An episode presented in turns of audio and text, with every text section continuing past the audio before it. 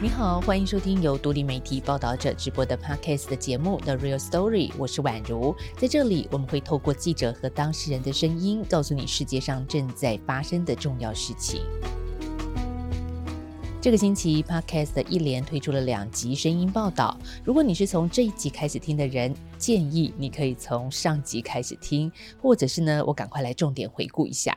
上集我们是从十年前的一宗海上喋血事件出发，聆听一个二十岁的印尼女孩诉说为何跟着父母的脚步来到台湾当义工。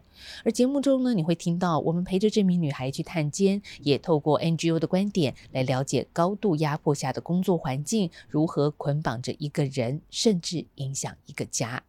那接下来呢，我要把时空拉回到现在了。我们要持续关注在台湾的外籍渔工，他们的工作条件有什么改变呢？简单来说，这集也就是要认识一群把海鲜送上我们餐桌的那些人，以及他们在关心的那些事。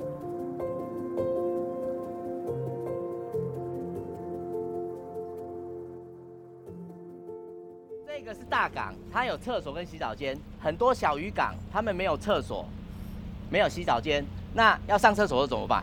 尿在海里，尿在海里啊！啊，如果港边现在很多观光客怎么办？尿壶，拿给他们看，拿给他们看。没有错，因为没办法啊。如果你尿急的时候怎么办？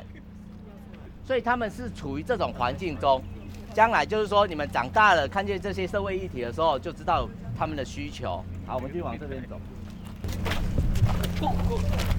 顶着十来度的低温，台北市天主教新市社会服务中心的社工李振兴带着二十多位的国中生认识外籍渔工的日常。我看到呢，这些学生他们是穿着学校运动服，走在基隆的渔港，还围绕在渔工的身边。诶，这不是常有的画面哦。老实讲，这也是我第一次看到。看了多久？然后你家用手指多久？来工作几年了？OK，好。Saya kerja di Taiwan udah 13 tahun。打温。十三，十三年呢。哇！我眼前的这群国中生啊，他们对着印尼愚公比手画脚的，透过各种方式沟通聊天。最后，当有人发现直接打开翻译软体更有效率的时候，哎，这个马上就来一阵欢呼声啊！当然了，这也是振兴他所出的导览后的功课。他希望参与者呢，能够透过跟愚公的对话，了解在港边的老外立体的生命。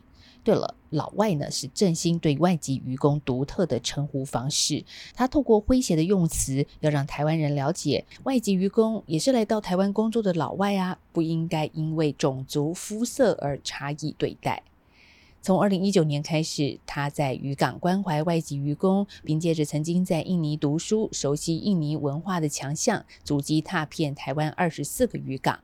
最近呢，还跟渔工一起录制了 Podcast 的节目，而节目里的第一个来宾就是欧倩。不要电了，大家欧倩，我是欧倩。我是欧倩。我讲你，我跟你讲。哦，我跟你讲。我跟你讲。如果你要问我哪里可以听到这个节目呢？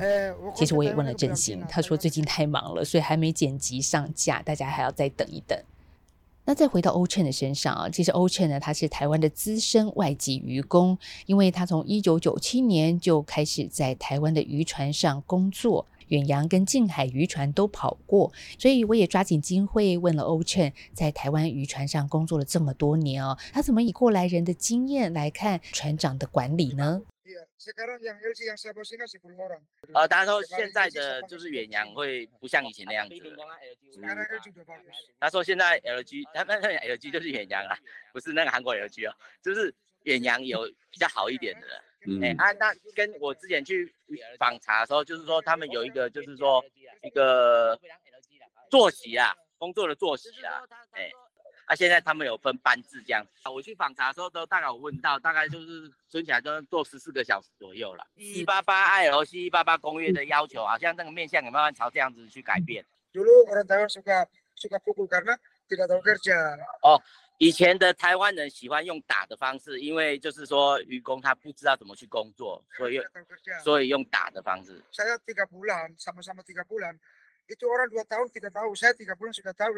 啊，但但是 orang tahun pakai tangan。啊，pakai tangan。这个哦，就就是说会会用，因为海洋渔捞业的人的个性，我我评估起来就比较草根性。那沟通上喜欢用就是肢体的沟通。哦，他说现在的船长比较不敢动手了，但是口气上沟通上还是会比较有情绪这样。像不懂语言的沟通也是透透过比手画脚啊，讲不通的话，船长还船长还是老板就用生气的方式啊，因为他这个船，因为他有办法去沟通嘛，所以就是说会有一个 key man 啊，中文比较好一点的人去协助这一块。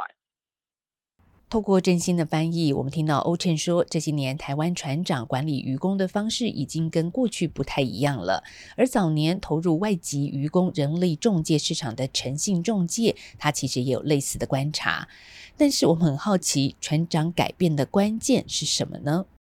像以前跟当兵一样操啦，操然后打，哦打人，现在现在比较不会了，惊到啊，啊死遮济人啊，较早一年拢死十几个。单纯点呢，啊，阮拢拢来劝嘛，讲啊，你是金啊，啊，迄是土啊，你金你该换土，你你何必甲拍咧？你用讲个得啊，讲袂听都叫等于得啊，是毋是？啊，你甲拍，伊即摆想会去甲你抬啊，对吧？家属就讲啊，讲好，毋好毋好拍人啊，毋好拍人啊，真是啊，嗯，自然而然他就变少了，就转型了。采访的过程里，我们确实常听到船长管理模式跟过去是大不同了。还有呢，现在大港增添热水洗澡间跟祈祷室等等，希望改善过去常被诟病的渔工人权状况。但是我们在上一集所谈到的特宏兴案里面的渔工们，他们当年所经历的海上孤立的情况仍然是存在的。你可能在最近的新闻里头有听过，台湾人权促进会等多个台湾与国际团体，在今年二月开始共同发起 WiFi Now 渔工劳权立即实现倡议。简单来说，就是渔工在海上可以使用 WiFi 的权利。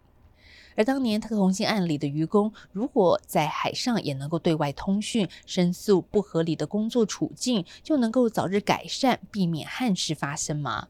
其实我不知道。但是我知道的是呢，至少他们不会成为国际劳工组织口中被强迫劳动的受害者，因为国际劳工组织 ILO，也就是 International Labor Organization，在十一个强迫劳动指标中，把孤立列为强迫劳动的一种。而 C 幺八八渔捞工作公约，简称 C 幺八八附件三，关于渔船上的住宿生活的相关规定，足足列了八十四条，其中第七十一条更是直接明定，所有渔工应能合理使用通讯设施。台湾人权促进会秘书长施逸翔说：“我经常举个例子，就是说，连台湾的受刑人，他们定期都可以。”跟家人联系，为了为了让求情稳定嘛，为了管理不会出太多的问题，所以连受刑人都可以定期跟他们的家人联系，或者是都可以申诉。但是海上的渔工是连这个很基本的权利都没有办法享有的，所以他处于孤立的这个状态，应该是毫无疑问的。对，就是一个尊严劳动的现场，他不会只有工人嘛，还包括那个管理者他。他在呃劳动现场的那个风险哦，其实如果如果你让一个工人处于呃强迫劳动的状况，呃，那其实你管理者的的风险也很高。我们从特洪兴案或者是其他一些海上喋血的案件，就会看到，其实台籍的这些干部或船长，在老旧的治理的方式下，其实自己的风险也非常的高。包括像稳鹏号，其实它就是。呃，另外一艘船，然后是渔工，已经呃，应该是有一些视觉失调的状况，所以也造成稳鹏号的渔工他去攻击这个台籍干部跟同船的船员。呃，所以这些案例都让我们应该要呃，让远洋渔船的这个作业环境，呃，其实它的不管是配备，或者是劳动检查，或者是它这些安全卫生的这个规范，其实都应该要。投入更多的资源或更多的关注才对。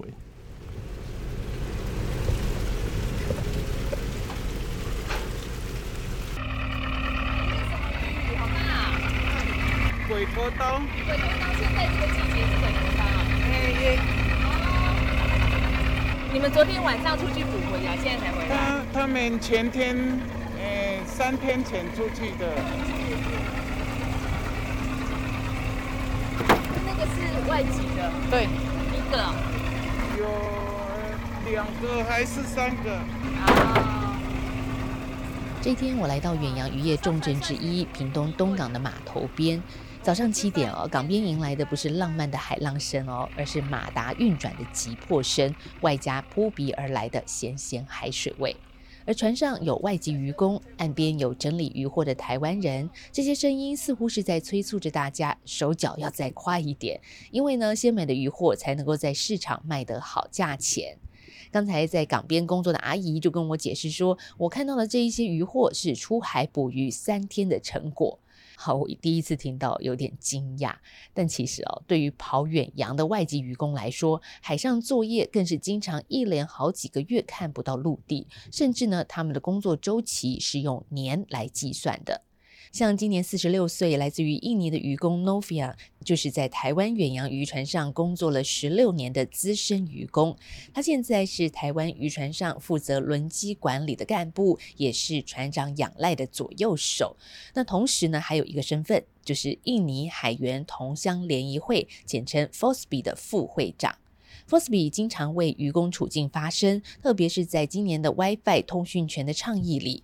只是当我进一步问到 Nofian 他家里的情况的时候，他的脸上立刻浮出了一丝落寞的神情。透过翻译，我才知道他这十六年为了当一个称职的愚公，付出了什么样的代价。然后就是二零一三年的时候，他家里就发生了一些状况，就是他离婚了，就是因为都没有办法同居。对啊，就是一直到这个累积到二零一三年，其实长期没有办法通讯这件事，就后果就来了。其实他们在台湾的渔船上工作，常常出海，最长有时候会到十五个月，完全没有靠岸，然后这个其实对大家的家庭都造成了影响。嗯，其实很多船员常常都会有一些 depression，好像忧郁、低潮的问题，因为他们常常到可以靠岸、可以通讯的时候，接到家里的消息，常都是会让他们更痛苦的，像是常就会有人靠岸之后，才发现自己的老婆嫁给别人，或者说自己的小孩家里的人过世了，他们。到了靠岸，他们才知道。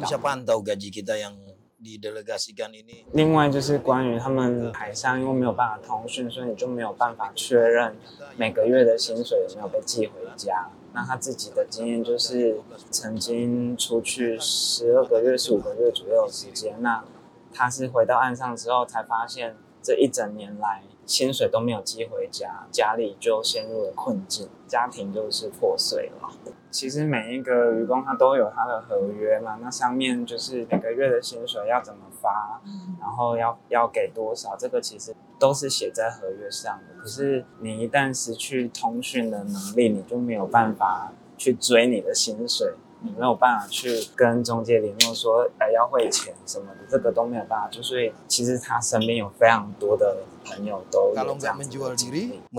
他他想要再解释一下，就是这一些在岸上的家人的状况。他说他其实也有很多人的状况是，因为家里就是没有钱，对，所以有很多太太们，如果他不是去找他可以依靠的。他可能就会就是下海，就是卖自己去赚钱这样子。他说这个是很常见，对，所以他说，呃，所谓离婚的意思是说，他们回到岸上发现太太已经有别的人了，对他来说，那就那就离婚，我们就办离婚嘛，因为也不可能在一起。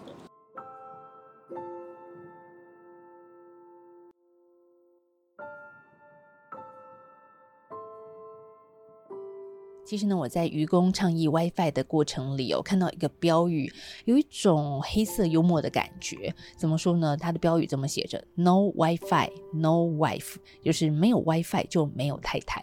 当场听到 Novia 这么说他曾经的经历的时候，其实让人真的觉得蛮难过的。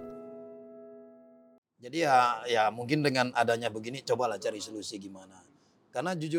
所以他其实是想要再强调一下为什么在海上可以通讯这件事情很重要，是因为即便他们没有在陆地上没有关系，至少他可以通讯，他可以确认。就是薪水有没有被汇款这样子，然后他说他像这样，呃，每个月可以还可以跟家人通讯，他是非常幸运的。可是他们自己的很多会员都是一次出海就是六个月以上。这里想跟大家说的是，台湾聘雇渔工的方式在现在有两种，一种是境内聘雇的外籍渔工，他们和本国劳工，也就是跟你跟我一样呢，都是受到劳基法的保障，也就是最低可以领到基本薪资。那明年一月份基本工资调到两万七千四百七十元的时候，他们的工资也会随着调升。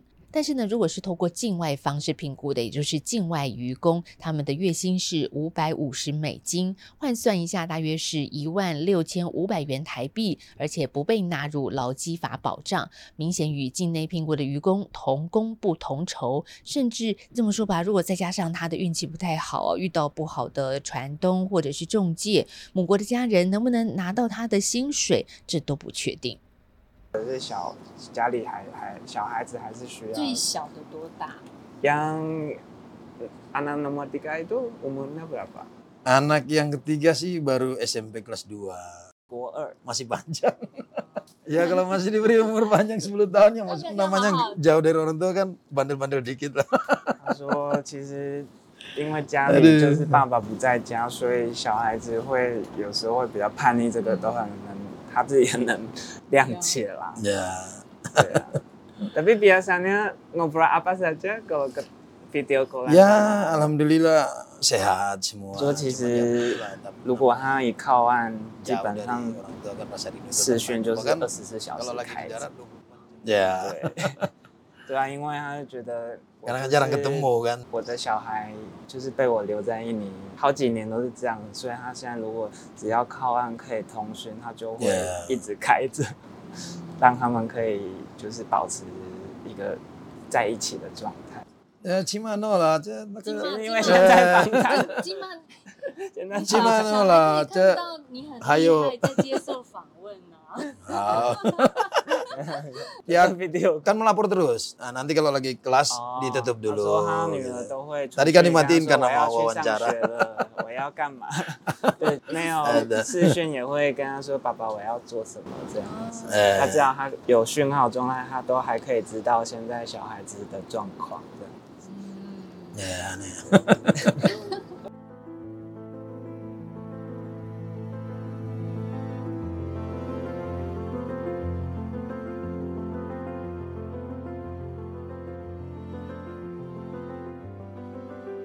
妻子离去之后，家乡的三个孩子成了留守儿，独自在印尼生活。如此家庭分裂，是 Novia 投入远洋渔业工作之后所付出的代价。那现在呢？我们看到他把握每一次上岸能够连上网的机会，就打开视讯，时时刻刻与孩子们在一起。而刚才说到的这些，Novia 的台湾籍船长他也看在眼里，甚至因此为渔工连署争取 WiFi 通讯权，让自己的渔工即便是在海上，也能够在休息时间和家里的人说说话。只是我们也感受到，力挺渔工的台湾船长大多是低调的，因为是否支持通讯权，在台湾的船东之间有着不同的想法。我们先从费用来看啊，是装机费太贵，船东不想付吗？其实呢，渔业署为了鼓励船公司安装 WiFi 设备，从今年二月起，每艘渔船一套设备费最高补助新台币三十万元，通讯费每月补助最高八千，最多补助一年，而条件是每个星期至少要让渔工使用五分钟网路。以目前市面上渔船 WiFi 装机费二十四到四十五万，每个月网路费从只能传文字的新台币一万八千，到用量吃到饱的六万来看，补助款不无小补。但是哦，当我查询渔业署外籍船员互动服务平台之后，发现到十二月十七号为止，一千一百艘台湾远洋渔船中装设 WiFi 的不到一成，只有九十六艘。为什么呢？因为台湾海事从业人员坦白说，WiFi 安装成本事小，不希望船员拥有通讯权的背后，其实是出于管理的难题。就是有渔船两艘，然后刚好会船，然后会船的时候，就是那时候 WiFi 有开起来，然后船员就是利用那个时候就是上网这样子，然后我们那一个出事前那个船员他就是。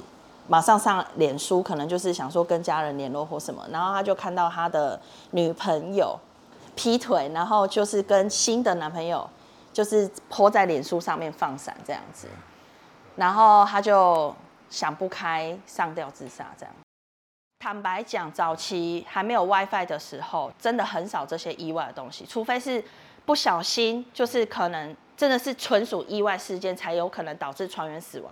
可是以前很少有那种什么自杀，真的很少，因为资讯太发达了。其实它造成船上很多管理的问题。早期没有手机的状态下，根本不会有这种问题。那因为现在资讯那么发达，变成船员只要一看到什么，或是他家人怎样了，他的心就浮动了。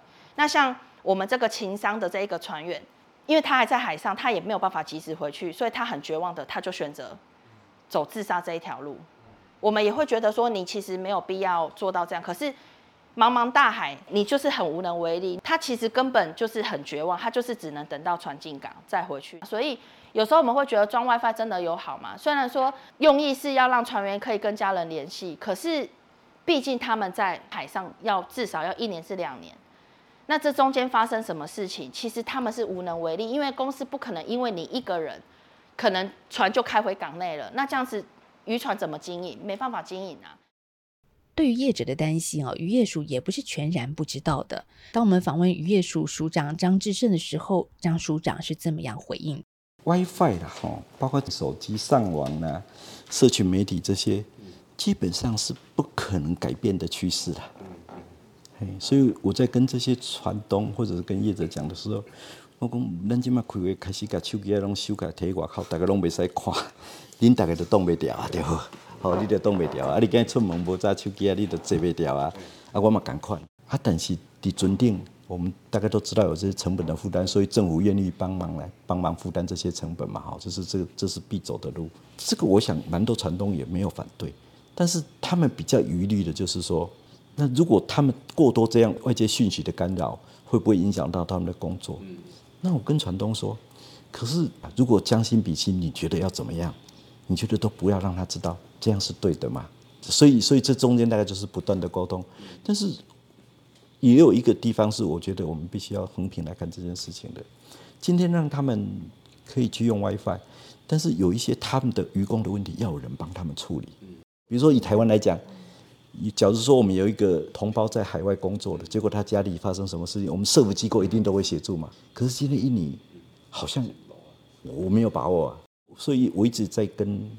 包括国际 NGO 也说，有没有办法把这一块补起来？不过 WiFi 这个趋势，渔业署的立场就是这个趋势不可挡。那希望这中间有一个指引，就是不是二十四小时用，至少在作业的时间千万不要用。啊，有足够的休息时间，不要说作业的时间不能用，但是休息的时间太多的这些那个隔天会影响他的工作。现在船上的管理工作不是只有工作而已，还包括这些情绪的管理，还包括他可能本身。身体的状况各方面都是这些船东、这些船长要去注意的。嘿，他已经不像以前，我只要只要把鱼抓好就好了。船东、船长有这个概念吗？现在可能要处理更多您刚刚提到的一些复杂性的问题嘛。所以就就觉得说，我们在往后在整个那个要去克服的。那时候我跟我们的船长说，我跟我们船东说，你船上十几个人，其实是一个公司哎。啊！你要换一个公司，毋是干那户籍尔咧。嗯。吼、哦，你足侪工作爱处理的，员工的固定，袂固定，员工的，迄个，这东西后摆拄着。他们也跟我说，他们也认同，所以船长不好找，因为船长可能抓鱼的技术很厉害，但是这些可能是超出他没碰过的。但是这是我们未来要面对的，能够用一个指引呐。就是船上处理很多事情，你其实照什么来做，照什么来做。你船长要注意什么？啊，你自己员员工也要知道你你的职责是什么，你的本分是什么。大家不要留在说各自立场的表述，或者是情绪性的。我们最希望的就是做出这样一套东西出来。那天我们访问署长的时候，他有谈到让愚公使用网络，这是一个未来必然的方向。但是呢，如何协助业者管理的配套，还有官方指引什么时候会出来，要在访查和评估之后才会有下一步。那除了官方以外，民间其实也有新的思维，特别是渔业新一代的从业人员。我们到东港的时候呢，也就拜访了曾义庭，他是一个到澳洲留学回台之后接手家族造船事业的渔产业青年，也就是外界常俗称的渔青。那身为屏东建富造船第三代的接班人，曾义庭的经营方式与上一代有很大的不一样。有别于过去的远洋渔船，他打造了一艘台湾民间自发、符合国际规范、确保渔业从业人员有良好的工作和生活环境的盐神钓鱼船“建元明八十八号”。而这艘船呢，是属于 CT 五等级，总重一百九十八吨，船长三十三公尺，将过往同级渔船能塞到二十个人的大通铺拆成了多个两人及四人房。也就是呢，这些渔工工作完之后，可以进到自己的房间，还有房间里头有冷气可以吹。那想洗澡的时候，浴室也有热水器，可以洗个热水澡。另外啊，船上还空出了部分原来是储藏渔获的冷冻储藏室，让每一位船员大约有一平方公尺以上的生活以及休闲空间。那安装 WiFi 更是船上不可少的标配了。只是我们都知道呢，渔船出海其实最期待的就是满载而归。但是刚刚我说了，存放渔获的空间减少，获利当然也就跟着缩水。那个概念有一点像是你家的冰箱变小，储存的食物就变少，所以你得常常出门采买，是不是很不方便呢？二零二二年十月二十四号，新船落成启航，建原名八十八号上片了各大媒体，可以说是相当的风光。那一年之后，我们拜访他，然后再问他，目前正在西太平洋追着尾鱼群的八十八号，现在运作的情况还好吗？落差是真的很大，因为我们还有其他的船，嗯，所以其他船，假如说，而且我们现在都都有打卡，就是有按照那种政府的要求，我们都有打卡，然后他们也都 反正有工时的限制啊，嗯，对。所以在这个情况下，我们假如说我们渔获量若有一天好的话，其实其实隔天很以前就是乘胜追击嘛，然后我们隔天就是变成他们整理渔获可能整理太久了，嗯，就隔天可能就是要休息之类的，所以变成是呃产量是真的有差蛮多的，对啊，啊这也是未来的一个趋势啊，嗯，对啊，现在渔获可能也不可能像以前那么多，所以我们就是以这种让世界认同我们台湾的这些做法的情况下，我们就可以算是永续发展了。嗯，是啊。那你有预估说大概至少几年之后要回本吗？对啊，以以前我是想说，好降三分之一，那我们可能回本的时间可能就大概多多个三分之一的的、的程度啊。以前可能六七年嘛，可能现在变成九年。嗯。啊，但是光是今年这雨价，这这有有不亏钱，就是就是感动了，对。所以这个回本我们没有去想。曾义庭啊，他从造船开始照顾渔工，同时呢也承认，相较之下回本比传统渔船需要更长的时间。所以现在老一辈大多是保持着冷眼旁观的态度。那我们也很好奇啊，像家里的长辈和家人反对，曾义庭为什么还要坚持打造一艘造价加上营运成本比别人多三成的船呢？这时候，他透露了一段比较少对外诉说的留学经验。其实我在澳洲是就是学造船的，在那边其实学的是比较偏向游艇式的，然后我们、嗯、我们这种渔船工作船其实是比较传统式的。嗯，但是最主要是有关于人权啊，因为我们在澳洲，其实我们当时早期去的时候，那边比较少华人啊，其实我们也都是有被一些呃不太有点不平等啊，或者是被霸凌欺负的一种情况啊。自身哦，曾经被霸凌过，然后但是现在你回来的话，就国际都说我们在霸凌霸凌渔工，那我们要证明我们不会去霸凌渔工嘛？渔工是我们最重要的工作伙伴，嗯，对吧？他在海上替我们赚钱，所以我们就是把这个公约就做起来，然后给世界证明我们不是所有的船东啊，大部分的船东不肯去霸凌这个渔工啊。我们就没那么突破，我们只是做一些我们自己年轻人想做的东西，是跟老老一辈都是。常常会有一些摩擦啦，没有到冲突那么严重哦。所以其实他们说的东西听听听听一听啊。当然当然他们有他们的经验呐。他们说啊，嗯，因为我也没有实际实际去海上作业过，所以有些东西我是在陆地上沙盘推演，觉得哎，嗯，这个是有可能的啦。嗯，当然我们也会害怕，因为他提出的问题，我们也不敢说啊，这个一定可以。只有道德劝说，当然无法改变所有人的观念，但是开拓国际市场可以是一个重要的诱因。特别是多年努力之下，台湾在二零一九年被欧盟解除黄牌之后，是不是可以再从二零二零年被美国的童工及强迫劳动制品清单之中除名？明年是一个关键，否则呢，我们产出的渔获将被美国劳动部视为跟泰国、印尼、中国、加纳等国一样，是透过压榨渔工得来的喜汉海鲜的出产国，国际转单效应势必会对台湾渔产外销带来影响。我们到东港的这一天呢，FOSBI 的干部正与国际劳工组织开线上会议。由十一个印尼同乡会组成的 Forsby 成立到现在已经十六年了。它其实是从东港的一艘渔船上印尼渔工自发组成的读经聚会开始的，现在则是扩大到有两千三百位的会员的规模，是台湾和海外最大的印尼渔工组织。Fosby 用会费租了一个港边的透天厝，成为想上岸为手机充充电、洗个热水澡，或是一起吃个印尼家乡味的地方。我特别观察到 Fosby 的办公室的墙上啊，贴了不少抗争的标语。那每个标语上还有无数的折痕，为什么呢？因为只要每一次抗争，他们就会把标语撕下来重复利用，而这些纹路代表着他们一次次的行动印记。对了，他们不只是在台湾发生哦。FOSBI 的成员哈迪在今年中还代表渔工到巴塞隆纳参加全球渔产博览会。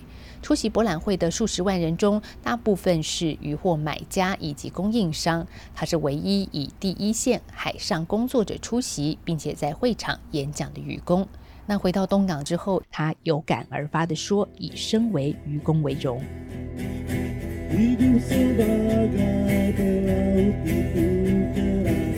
哈迪不只是一个渔工，他还是一个创作歌手，在台湾的印尼移工圈小有名气。现在呢，我们听到的就是他的创作歌曲《隔离》。那哈迪的《隔离》呢，他其实是想唱出他所听到的同乡们在远洋工作的心声。特别在歌词里头有一段是这么写着：“我们要 WiFi，好让我们在大海中不再被孤立。”我们要 WiFi，好让我们不再被威胁；我们要 WiFi，好让歧视不再重演。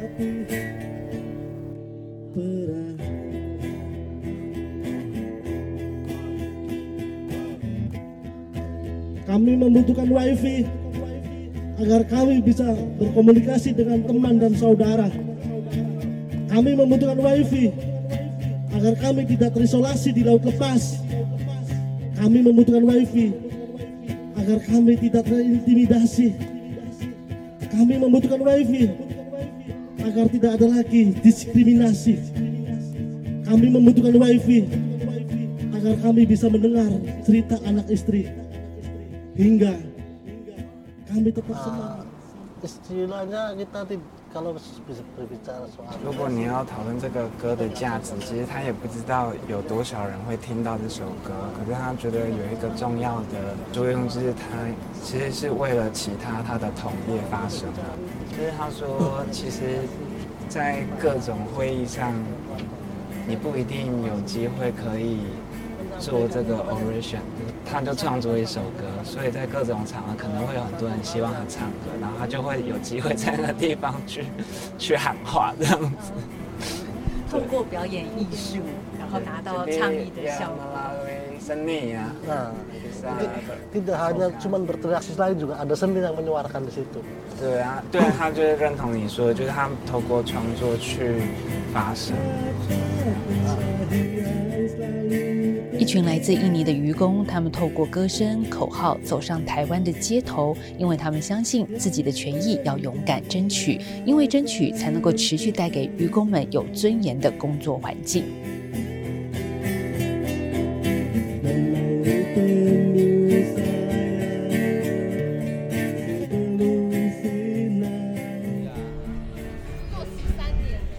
十三年了，对不对？你有老婆？没有，老婆印尼啊。这个还有 baby 过来台湾，一年六个月，一年半。你的小孩？对啊，一样住呢。对呀，一样啊。而我在八斗子的渔港认识了一对来自于中爪哇的父子，这一对父子他们是前后来到了台湾，而且现在在同一条船上工作。Kirin 是爸爸，他口中的 baby 其实是已经二十九岁，在印尼还有自己的一条渔船，但是呢，一年半前他在父亲的鼓励之下，把船卖掉到台湾来。问问儿子 Sobir 有船，为什么还想来台湾呢？